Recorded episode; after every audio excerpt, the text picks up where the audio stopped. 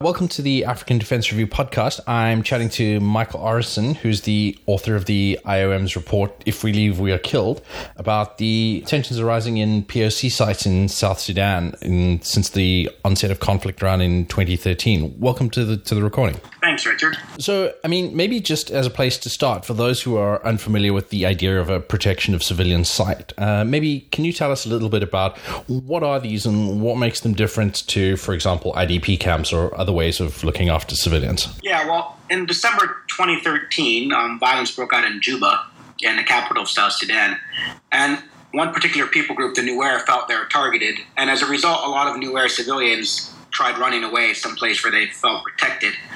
Um, the UN at the time in Juba weren't able to protect people inside their houses. Uh, the head of the UN, Secretary General's representative, said that essentially they didn't have the troops and so what happened is you had tens of thousands of people actually running to the UN bases inside the capital for protection. Um, so they ran into the bases, and as a result, you have tens of thousands of people inside these UN bases, which aren't obviously set up to have IDP camps inside of them, space-wise or you know the numbers.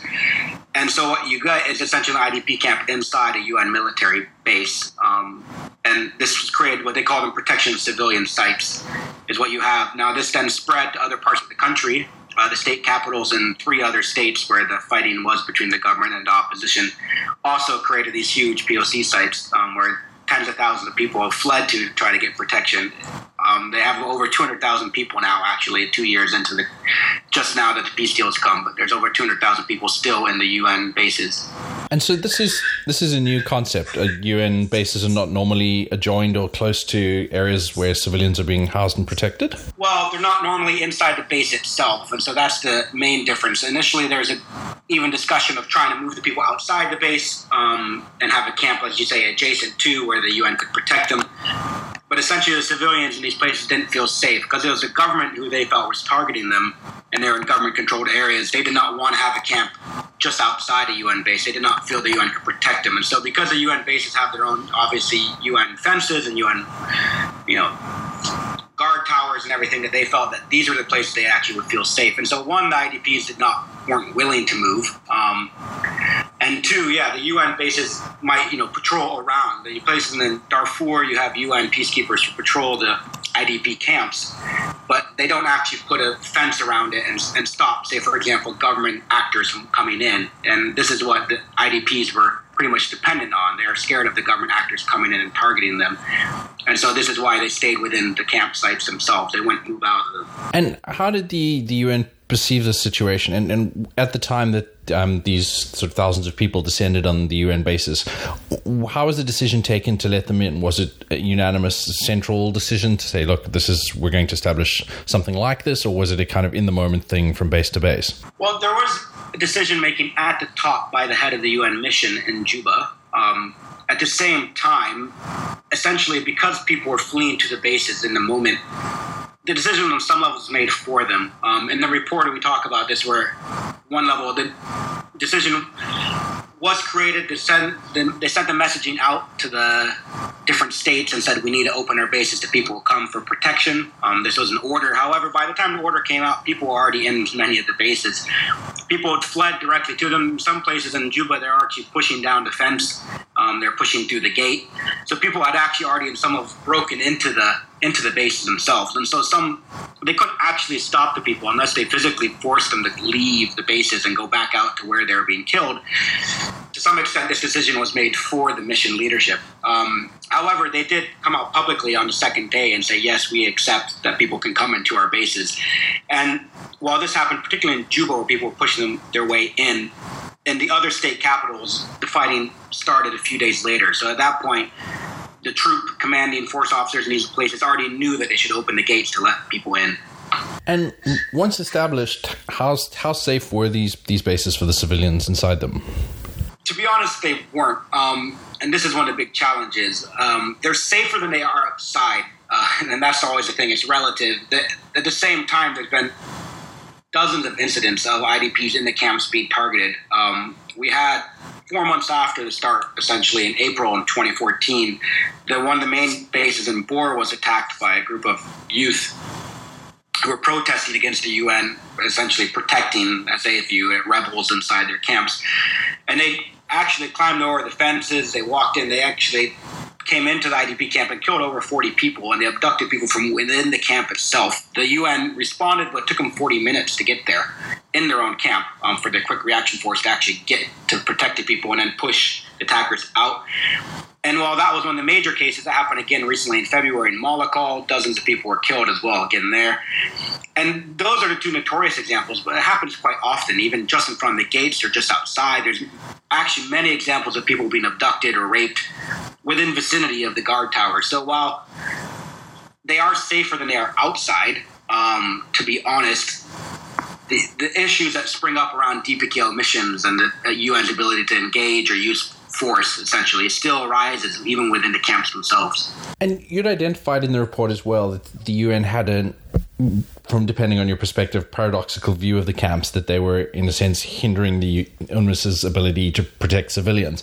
Can you maybe talk a little bit about um, that that perspective from the UN side? Yeah, the perception from within the mission generally is that because they have 200,000 people within their main bases, that this takes a lot of resources. It takes a lot of their troops who are protecting the perimeter. It takes a lot of their money, obviously, to build up the bases and the fences and the perimeter as well and therefore it stops, takes away resources from them to actually project. Their main mandate now is protection of civilians, um, and as a result, they can't project outside successfully because they're spending all the resources in terms of staffing and money on the camps themselves. Now, this is the main argument they make. However, there's a counter argument to that, that essentially because they weren't able to successfully project outside and protect people outside of their bases before when the conflict began, this is why the POCs existed in the first place. If the UN had actually been able to adequately protect people outside, then they wouldn't have had to flee to the bases themselves. Um, that said, I mean, realistically, is that it's it's not possible. I mean, if you look at the number of staff or troops the UN has, the number of money, the quality of the troops, all the issues that tend to exist with DPKO missions elsewhere, in reality, the UNMISS wouldn't have been able to protect people throughout the entire country. They haven't been given the resources they're needed. Um, but that said, there's a largely negative view towards the POC sites. There's a perception that it creates risk to the UN themselves. Um, you know, there's tens of thousands of people in their own camps they could potentially take over if they wanted to. Yeah, so there's a fear essentially of the IDPs being there, and and so there's largely negative view within the mission. They want them to close. They don't want them to exist. Um, despite the fact that this is probably the one most successful example of them carrying out their mandate. Um, they actually are still largely viewed as negative. Were there any incidents in any of the POC sites that might have supported the UN's view that they might be dangerous to the, the staff inside the bases? Oh, for sure. Yes. I mean, we've had incidents where NGO staff have been beat up. We've had incidents where UNMISS, UNPOL staff have been beat up. We've had people who have been robbed quite a bit. Um, so these, there's definitely a lot. There is definitely risk within the POC sites. Um, however, I mean, to be honest, the risk exists in South Sudan in general. I mean, if we're honest, UN staff are robbed outside the POC sites as well. So I think it's that, personally, I think that there's usually a bubble, there's usually a separation, if we're honest, between many in the international community, including in DPKO missions, from the risks that people in the country themselves face, if we're honest. Um, we have big fences, we put big walls between ourselves, there are lots of guards. Um, and that risk essentially has been brought inside their own bases. And so uh, it creates this somewhat fear, this risk aversion, um, which is well understandable. Um, I don't think it's very helpful in terms of the relationships and the way they interact necessarily with IDPs or with the people in their bases, those trying to respond. And in the, days when the bases were initially overrun with IDPs, what was the kind of arrangement of IDPs within the bases? So were they distributed throughout everywhere, or were there a sort of defended sectioned off inner cores of the UN bases, and IDPs were accommodated around that? Mostly the second. That said, it depended on the location. Um, some locations were much more organized than others. Uh, the Juba POC site in Bentiu, for example, more organized. When they brought people in, they cordoned off areas. They put up little fenced areas where they could put the IDPs and protect them, but then also protect the UN staff and assets. And so they put the IDPs in particular areas. Um, in one site called Malakal, for example, in the northeast of the country, it was chaos. Um, when people I've talked to who went and visited the first week after the conflict broke out, they didn't have the controls in place. So when people came in, they just pretty much settled where they wanted. So they were actually sleeping on people's porches, to people's offices, um, wherever they could. And so it was very uncontrolled there. So it kind of varied depending on the leadership or the ability of the staff in the area, the experience they had to organize this. But generally, they put them in often cordoned areas. Now, some places had large areas they could put them, um, empty areas where they actually had already separated for other things. Um, but one thing to keep in mind is that none of these bases were obviously prepared to be IDP sites, and a lot of the land they were on was already pretty poor land.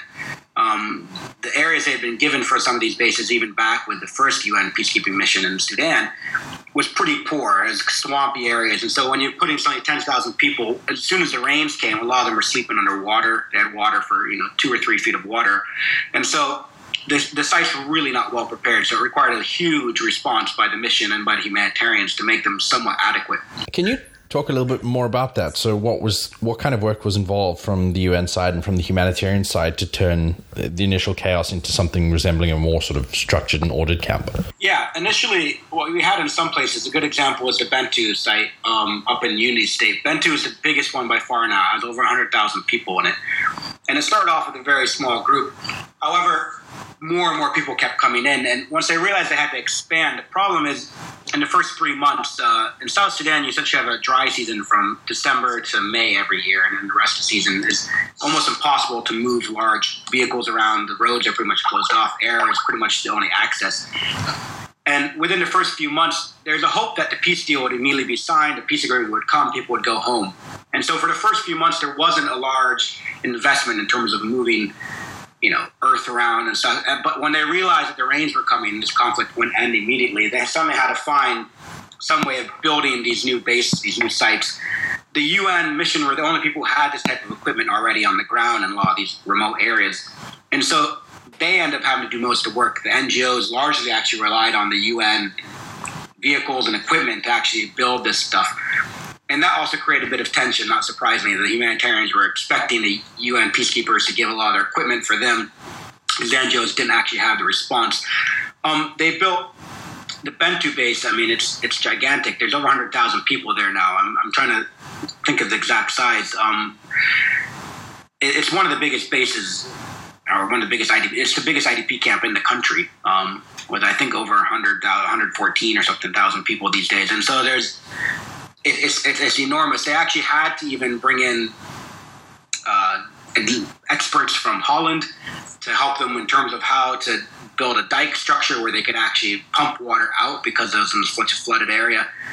Um, so they put enormous amounts of work, months and months of work to try to build these gigantic sites where they could adequately house people on even just minimum standards, which still haven't been met, um, but they're much, much better than they were. And what was that working relationship like between the humanitarians and the UN? So both in the early days when there was this kind of rush to to build the new sites, and then as things kind of settled into uh, air quotes normal uh, camp management. There were the report highlights that there were. I mean, the relationship was fractious at a, a number of different uh, points. Can you talk a little bit about that? Yeah, everyone I've talked to said initially, the, in the very beginning, actually, the coordination was quite good. Um, when the conflict broke out was December. Um, in December, usually everyone takes off for large Christmas breaks, and so there was actually about forty percent of staff on the ground when the conflict started, which while largely negative in terms of the ability for humanitarians or people to respond, in some ways actually might have helped because there's less bureaucracy, to be honest. Um, there's major priorities. It was, was pretty clear with suddenly 20,000 people in a camp and no place for them to sleep and no food. The priorities were quite shared. People in the mission and the people in the humanitarian organizations who were trying to respond had very clear priorities in the first few months once those got met and once it realized, I think essentially that, you know what, the rains are coming, the people are going to stay, the conflict's not going to end, and people aren't going to leave in the next few months, a lot of bureaucracy essentially came up, and suddenly tension arose between the mission and between the humanitarians. A lot of it was in terms of what they see as their perceived as their mandate. The humanitarians obviously see as trying to improve services and try to create a better quality of life, or even a minimum standard quality of life inside these camps the perce- perception amongst many in the mission was that while they're obviously very happy with the quality of life improving, they didn't want it that it created this draw factor to the camps itself. There's a perception that if it, the quality of life was very high or actually got better than outside the camps, that one, people in the camps wouldn't want to go home even if they actually felt safe. And two, more people from outside would come, meaning it would be even closer, harder to close the camps down in the long term. And so this kind of direct tension between the humanitarians and the mission sprung up in terms of the perception regarding the response within the camps. And this created a highly tense relationship. Um, of course, the other big issue is that the military structure and humanitarian structure function very, very differently. Humanitarians are not very hierarchical, they're quite flat. Everyone has quite a bit of independence. Um, while the military structure within the UNMISS mission themselves is obviously quite hierarchical. You have to depend on your force commander or you have to go up the chain of command to actually get approvals. And so these things also directly butted up against each other. So in the first few months, it actually was quite good. But you, about four or five months in, it became quite tense, actually.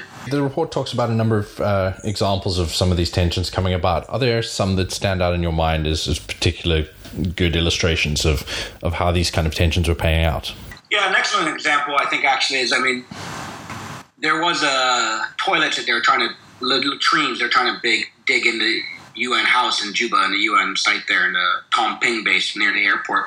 Um, and they actually the head of the WASH cluster, which is you know the, those in charge of sanitation and for the NGOs, had agreed with the head of the, the actually the head of the UN mission I guess, sector, the RRP, who was in charge of actually coordinating with the NGOs. And they agreed a location to build these latrines. Now, there's a fear of cholera at the time because of the flooding. Um, and as a result, actually, interestingly, the local local commander from the Rwandan battalion refused to allow them to dig latrines there. Now, they feared that they might be at risk of cholera themselves. They called up Kigali, and then Kigali said, no, they can't dig them there.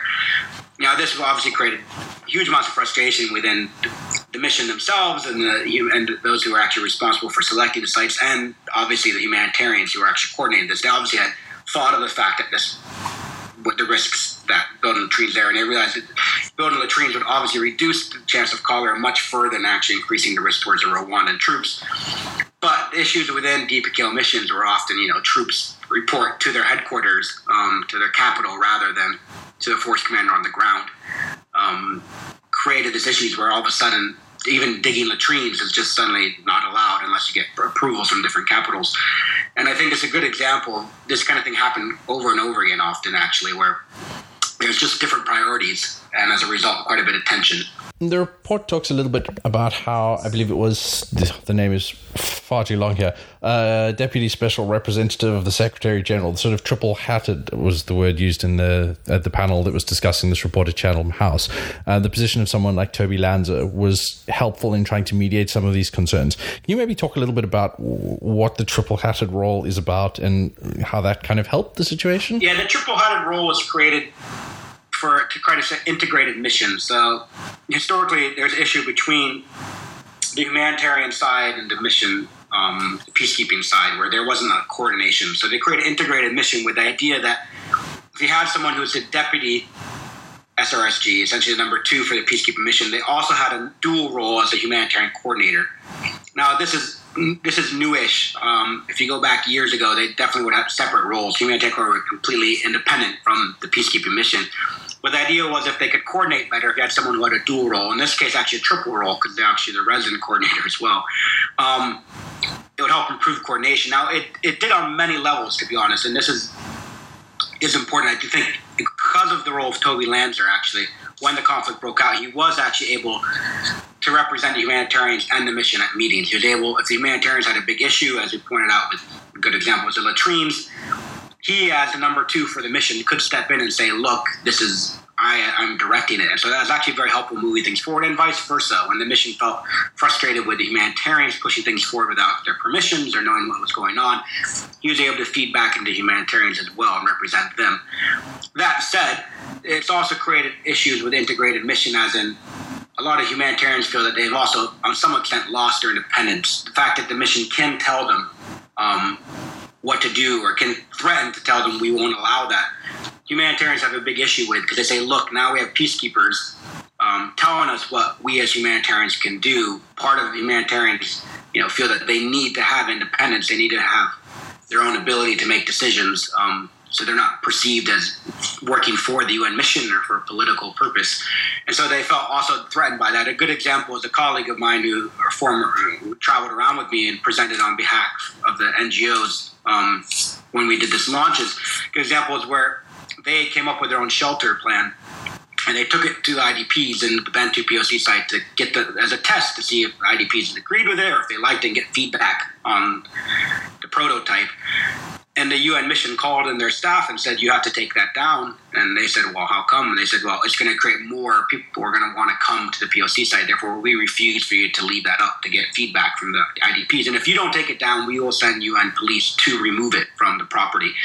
And so this is where they often feel tension, where they think, "Look, we should be able to respond as NGOs without a UN peacekeeping mission telling us what kind of shelters we can put in place or where we can dig our latrines. That is not a peacekeeping uh, uh, decision. That is completely humanitarian.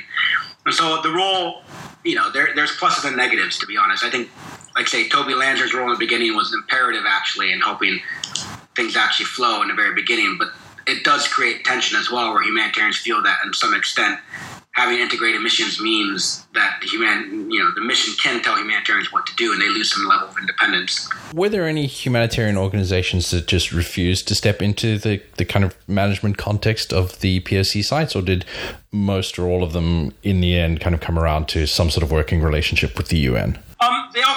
I think they almost all came around. I mean, even you get Medicine Sans Frontier, Doctors Without Borders works inside the camps, um, which is very unusual. Um, so most of them have come in on some level. Uh, a few humanitarian groups decided rather than prioritizing the POC sites, they're going to prioritize them working outside.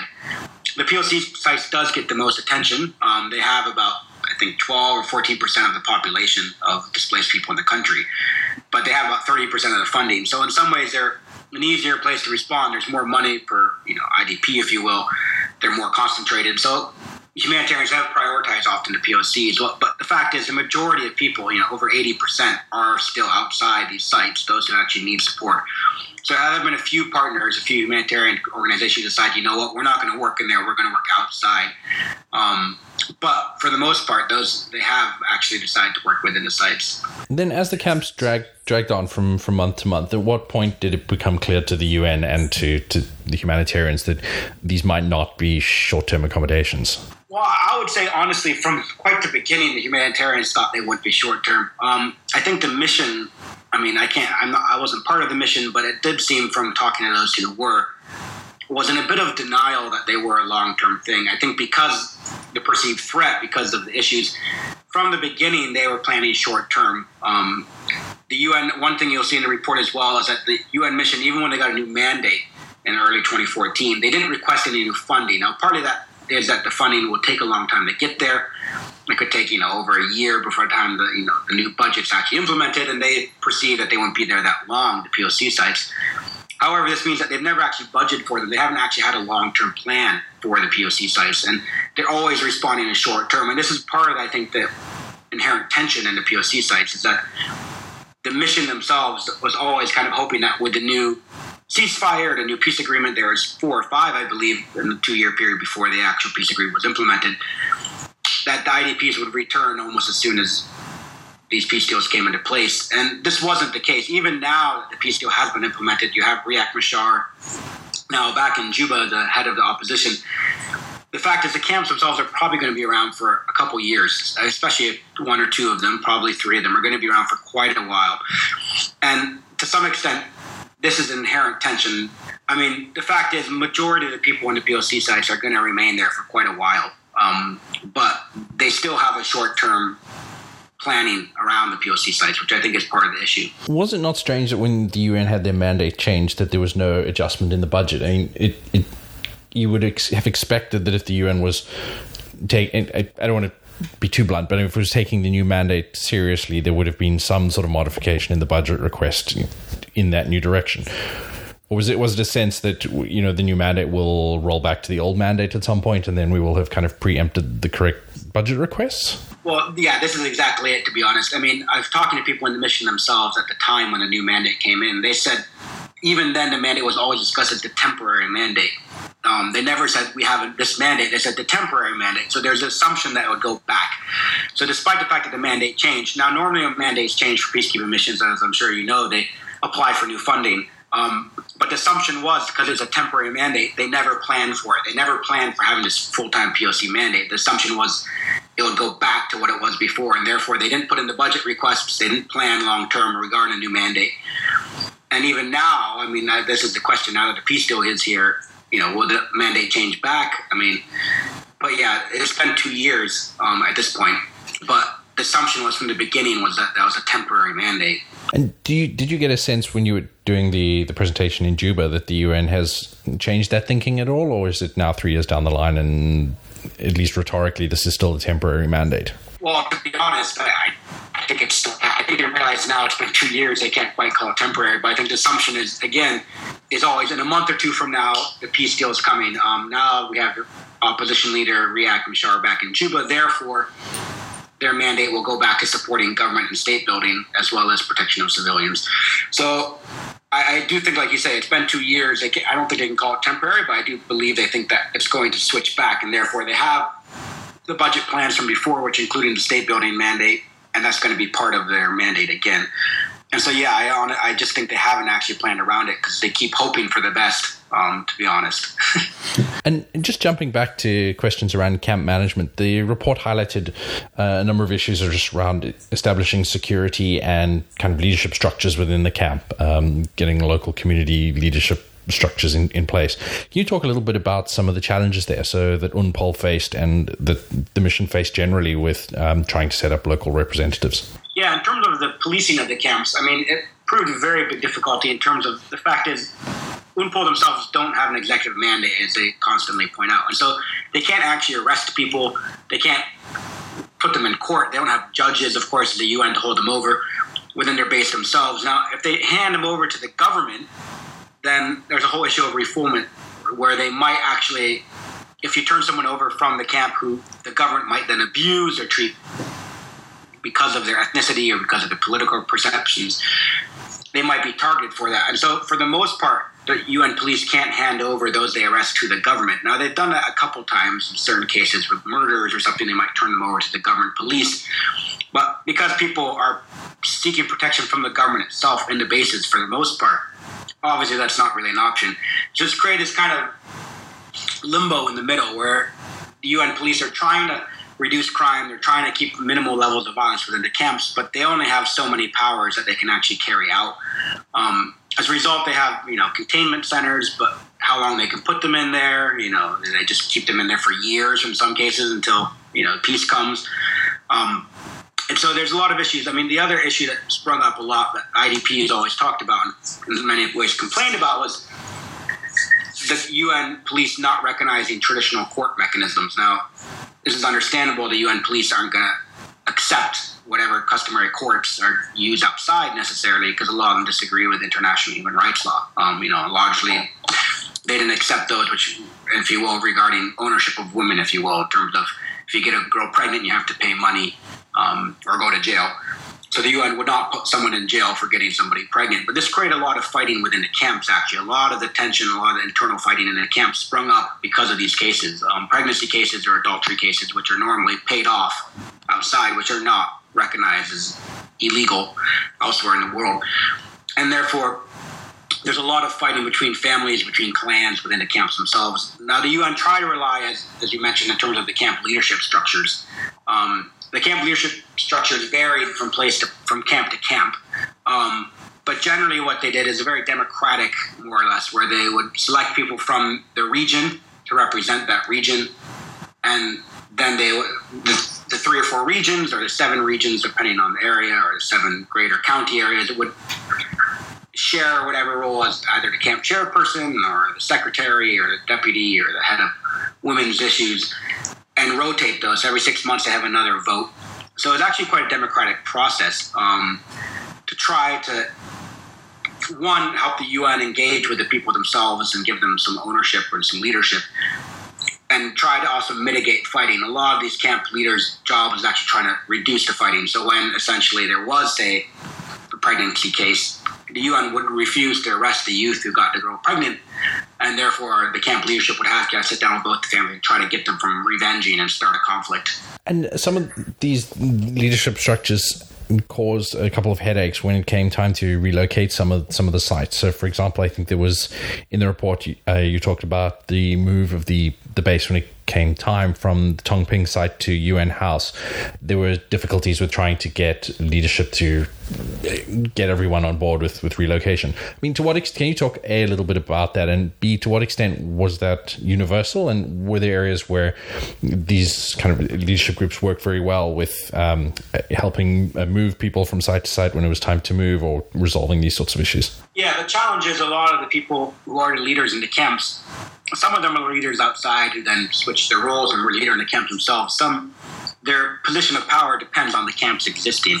And this is what essentially came up when they tried closing the camp in Tongping and moving it to the UN house, is that the leaders in charge of the camp were essentially afraid that if it moved, they would lose their position of power and influence.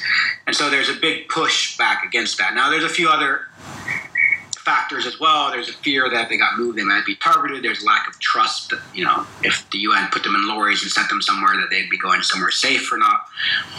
But it created huge tension between a lot of IDPs and particularly the mission and some of the NGOs who are trying to support the move. Um, was in terms of how you go about it. There's a lot of threatening by the IDPs.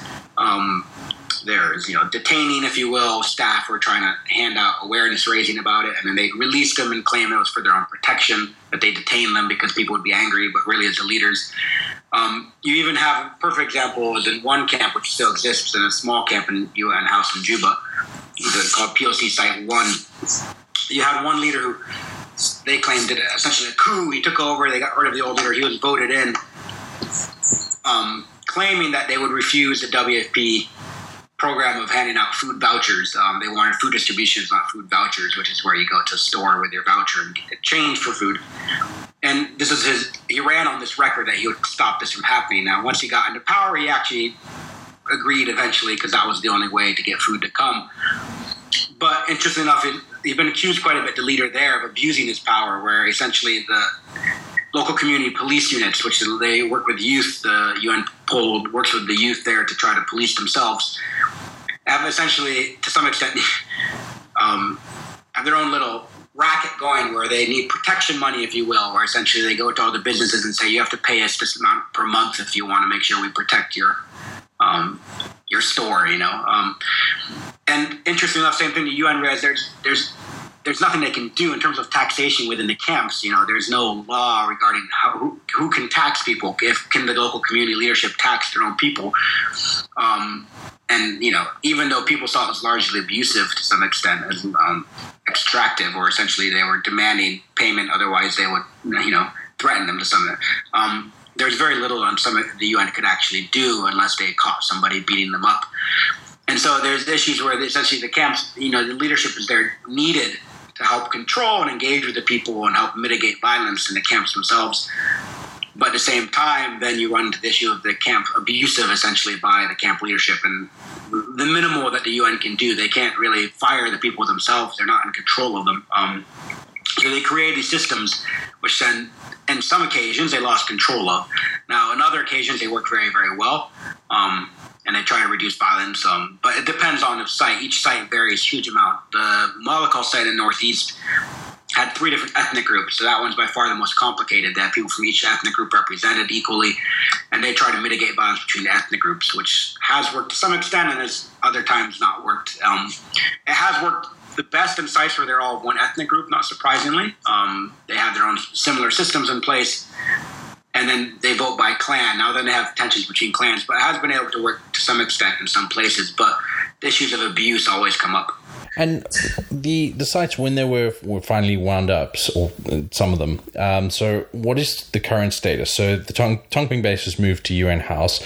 Are most of the others still on the sites that they were moved to after the, the initial influx to the bases, or have many of the others been moved over to something resembling separate IDP sites now? Well, essentially, when they expanded the bases, what they did is when IDPs first fled in, they were largely put in, say, parking lots or logistical spaces, you know, just empty places in the immediate base. When they did an expansion, they put the expansion right next to the base, so essentially adjacent. So if you go to the Bentiu site, you go to the Malakal site, or even the new UN house, the one where they moved people from Tongping, that was put right next to the UN base. So it's not actually within the UN base. There's actually a fence between the IDP POC site and the UN mission base itself. So there is actually fenced off area. The difference is they actually still have um, guard towers. They, they still have patrols outside that area, but they have essentially now put them in adjacent areas. So they are just next to it. So the assumption is that at some point the UN will slowly just take their security back, where they won't have full time guardian of the fences. Right? They'll create so there's this community next to the UN base as opposed to you know inside of it. So essentially, they put them adjacently to it. Is that likely to become the new normal? So have what would amount to a large IDP camp adjacent to, but not directly infringing on the security of the UN base next door? I mean, I honestly, I think that's what's going to happen in South Sudan if it becomes normal elsewhere. Um, they didn't want that. I know, and for example, in the beginning of this year, in a place called Yambio in Western Equatoria, or former Yet Western Equatoria State in South Sudan, about 5,000 IDPs fled to uh, the UN base there for protection, and the UN base actually refused to let them in. Um, the local commander sent them to the local an NGO compound nearby, and then said, "We'll protect the NGO compound. They'll give perimeter security for that." Um, so now that obviously raises a number of issues, but it does look like whether it's a force commander's decision um, or it's coming from higher up, it, it, does seem like they don't want these situations. They would rather, as you said in the very beginning, have IDP camps somewhere else where they could protect them, but not adjacent to them, because again. If they're adjacent, even with the immediate fence, then they feel a threat to themselves. I mean, they're quite. The UN peacekeeping mission has prioritized having buffer zones between them and IDPs themselves. They want to have a buffer area. That when the UN, uh, sorry, the humanitarian agencies have tried to recently expand the sites and use some of the land bordering up on the UN base and the fence. In some places like Bentiu, the UN has been quite pushy and refused. They say we have to have 100 meters of buffer zone between the IDPs and ourselves. Um, so they're trying to, like you say, push them further out. The big issue is, of course, the fact is the IDPs themselves already feel that to some extent the UN can't protect them, even when they're literally adjacent to. The further they go out, if they're a kilometer, two kilometers away, could the UN troops actually protect them there? Um, and would they have guard towers, or would they actually just do perimeter patrols? And you know, are they actually able to protect the IDPs in the camps? And would IDPs accept that? There is a good chance that if those places got attacked, IDPs would run to the UN base themselves. Um, and so the question is, yeah, how far can they push them away um, before the IDPs then turn around and come back to the UN bases demanding to be let in. Having allowed open the gates once to allow IDPs under sort of extreme moments, to what extent is there feeling that might have now created a precedent? So either for the UN or for South Sudanese civilians fleeing violence. So if there were another breakdown between uh, Machar and Kiir's uh, factions back in the capital, almost certainly it seems that the civilians would once again maybe try to access UN bases in the same way as before. Is is that is is that true to say that that kind of precedent exists for South Sudanese now? And is it shared by the UN that if, if there was a second time, they would allow the gates to be opened? Well, that's an excellent question. There's definitely precedent. Um, there is assumption from IDPs, and this is partly why in the report when we were talking of discussing it is why within the humanitarians largely they say, look, the camps aren't going to close anytime soon because exactly that um, one, people still don't feel safe outside. And if there is any shooting, say, between Machar and Kiir's troops, you're going to have tens of thousands of people, even those who aren't in the camps, flee to the UN bases. Um, this is where they perceive themselves to be safest. And so the idea that the camps are going to close anytime soon um, entirely is just unrealistic. The people aren't feeling safe, and the chances there's going to be more people coming if there are any security incidents. Um, the one thing to keep in mind is that while the POC sites themselves, in terms of the name, started when the fighting broke out. There have been cases before the crisis in December 2013 where IDPs did flee to UN bases in places such as Pibor and elsewhere. Um, the major difference was those are always small numbers for small, short amounts of times. And so people would always go for 24 hours, 48 hours until the fighting, the immediate fighting stopped and then it'd return. However, this time they've obviously stayed long term. Um, it has become a tension. I, I, do note, for example, humanitarians were quite frustrated as of last year when I was interviewing some people on the Juba basis because the UN mission there had taken away all the contingency planning and said, or supplies and said, look, we don't want contingency supplies in the base anymore. So we need to remove those and take them back. Um, the humanitarians, of course, said, well, look, if fighting does break out, you have more people coming to the bases. Now you have no supplies in your base again. You've essentially gone back to where you were before the crisis, where you haven't, you have, you're not prepared to respond if people do come to the base. But the push from the UN leadership, mission leadership, is that look, we we're not expecting more people to come. Um, we're not registering new people. But this will be a big issue. Yeah, if there's any fighting in Juba and 20,000 people show up at the gates, I think they'll have to let them in. The question is, are they going to register them, or are they going to just insist that they return? Um, and I don't think these questions have been adequately answered. They have also been cases in other countries where people have fled to UN bases. Um, at this point, none of them have been long term, similar to pre December 2013 in South Sudan, where people go for a day or two just outside the base and then leave again. They return to where they're from. But if there's, you know, continual violence or continual threat or insecurity in some of these countries, if war breaks out in place or the war continues and spreads and people don't feel safe returning after 48 hours, and this will become an issue elsewhere as well. And then finally, what I wanted to ask is how has the report been received? So you mentioned you've done uh, presentations of it in Juba, sitting in London, uh, presumably elsewhere as well. I mean, what, is, what has been the response to, to the findings and to the account that you give of, of this relationship uh, over the POC sites? Largely very positive. We gave launches in Juba and London and Geneva and New York and in DC um, to try to create a wider discussion about this. Um, none of the issues are very few. I mean, the POC sites are new, but many of the issues have been existing long term. Um, they've just been exacerbated by these sites. So, generally, the response has been quite positive. The mission themselves wasn't terribly supportive in Juba. I mean, they didn't they disagree with the idea the camps will be around a long time. Um, to be honest, they slightly dismissed it uh, publicly, at least on the radio. They dismissed it as one person's findings, um, just me, myself, Mike Arensen, um, and therefore not worth necessarily engaging with. However, elsewhere there's been quite a bit of support. Um, the goal of the report wasn't to attack UNMISS or to attack the NGOs, and if that is the final result, then it was a failure. I mean, the objective report was to create an objective look um, at what happened in the last two years and say, as you said, this is likely to happen elsewhere. Um, UN missions generally aren't able to proceed to actually adequately protect people outside of their own bases, and therefore you're going to have more and more people fleeing to the UN bases themselves, particularly as they hear this happening in South Sudan. And there needs to be some lessons learned. There needs to be some standard operating procedures of how do we work in this situation if it continually happens elsewhere. How do the NGOs respond? How do the UN mission peacekeepers respond? And the idea of saying, look, we have an example of two years here. We need to learn from this so we don't repeat the same mistakes.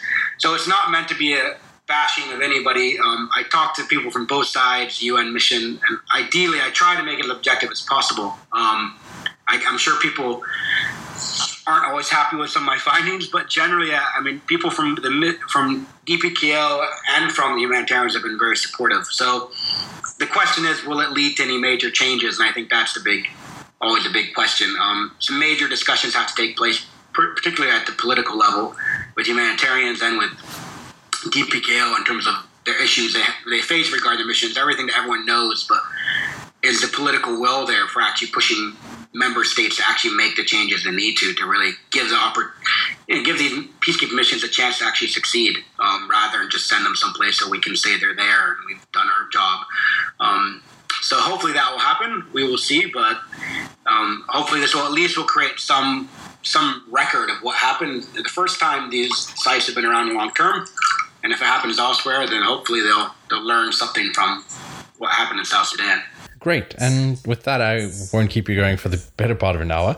Um, but thank you very much for your time today. And do, do you have any more presentations still scheduled? No, not at this point. Um, we don't have any more scheduled. Yeah, sadly not. But we do like this report is online. Report's available on the IOM, so people can find it. It's called "If We Leave, We Are Killed." Um, so hopefully people will read it. And I mean, we'd love feedback. I'm sure there's things people have issues with or disagree with, or it's it's it's not terribly in depth. I mean, it's it looks quite hefty. People get intimidated because it's over 50 pages, but. Um, the POCs are, you know, two years. It's a very complicated issue, so we try to keep it short and uh, you know as short as possible with major look at major issues. So hopefully, yeah, we'd love to hear more feedback though if people have any um, to have the further discussion. We just want to make sure this discussion doesn't just disappear and get buried, and a few years from now we talk about the same issues and forget that we've actually done this before. Fantastic. Thank you so much for your time today. Thank you again for having me.